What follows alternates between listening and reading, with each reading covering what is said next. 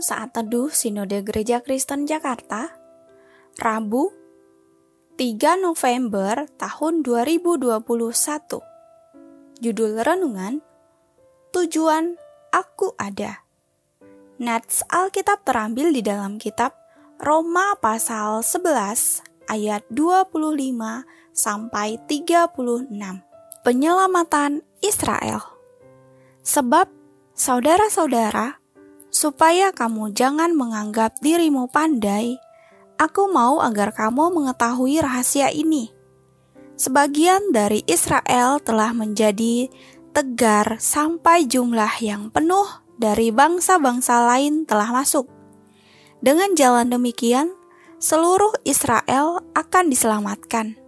Seperti ada tertulis, dari Sion akan datang penebus, ia akan menyingkirkan segala kefasikan daripada Yakub. Dan inilah perjanjianku dengan mereka, apabila aku menghapuskan dosa mereka. Mengenai Injil mereka adalah seteru Allah oleh karena kamu, tetapi mengenai pilihan mereka adalah kekasih Allah oleh karena nenek moyang, sebab Allah tidak menyesali kasih karunia dan panggilannya. Sebab sama seperti kamu dahulu tidak taat kepada Allah, tetapi sekarang beroleh kemurahan oleh ketidaktaatan mereka. Demikian juga mereka sekarang tidak taat, supaya oleh kemurahan yang telah kamu peroleh, mereka juga akan beroleh kemurahan. Sebab Allah telah mengurung semua orang dalam ketidaktaatan, supaya ia dapat menunjukkan kemurahannya atas mereka semua. Oh, alangkah dalamnya kekayaan, hikmat, dan pengetahuan Allah, sungguh tak terselidiki keputusan-keputusannya, dan sungguh tak terselami jalan-jalannya. Sebab, siapakah yang mengetahui pikiran Tuhan? Atau Siapakah yang pernah menjadi penasehatnya? Atau siapakah yang pernah memberikan sesuatu kepadanya sehingga ia harus menggantikannya? Sebab segala sesuatu adalah dari Dia dan oleh Dia dan kepada Dia. Bagi Dialah kemuliaan sampai selama-lamanya. Apa yang ada dalam benak Anda jika melihat sebuah benda dipakai tidak sesuai fungsinya, misalnya gawai untuk memalu paku pada dinding, buku untuk mengganjal pintu, atau sendok makan untuk menggali tanah. Aneh, bukan? Setiap benda yang ada di sekeliling kita dibuat dengan memiliki fungsi tertentu yang memudahkan penggunanya mengerjakan sesuatu.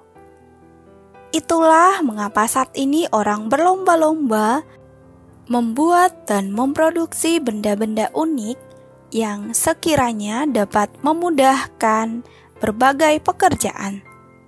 Demikian juga dengan keberadaan kita apa tujuan utama hidup manusia? Dalam katekismus singkat Westminster dituliskan bahwa tujuan utama hidup manusia ialah memuliakan Allah dan menikmati Dia untuk selama-lamanya. Rasul Paulus mengatakan bahwa Allah adalah sumber dari segala sesuatu. Alasan dari segala sesuatu ada dalam kehidupan ini dan akhirnya segala sesuatu ini dikhususkan bagi dia. Kembali kepada dia dan untuk memuliakan dia selamanya. Termasuk manusia yaitu ciptaannya yang utama. Sayangnya, banyak orang salah mengerti akan tujuan keberadaannya. Alih-alih memuliakan Tuhan dan bersuka cita di dalam Dia manusia justru berusaha memuliakan diri dan menikmati hidupnya dengan caranya sendiri. Kejatuhan dalam dosa merubah segala sesuatu. Akan tetapi, bersyukurlah bahwa Kristus hadir dan melakukan penebusan, sehingga tujuan hidup manusia yang melenceng dikembalikan pada rancangan yang semula. Manusia dimampukan untuk memuliakan Allah. Mungkin saat ini Anda sedang kebingungan dengan tujuan hidup Anda. Hidup dengan tujuan-tujuan yang kita buat sendiri, seperti bersenang-senang, meraih kesuksesan dunia, dan lain-lain. Rasanya justru tidak membahagiakan, hanya kekosongan dalam hati yang dirasakan. Oleh karena itu, mari kembali kepada tujuan yang Allah berikan, yaitu memuliakan dan menikmati Allah sepanjang hidup kita. Anda tidak akan dapat berfungsi sebagaimana harusnya ketika Anda tidak pernah tahu alasan Anda diciptakan. Amin.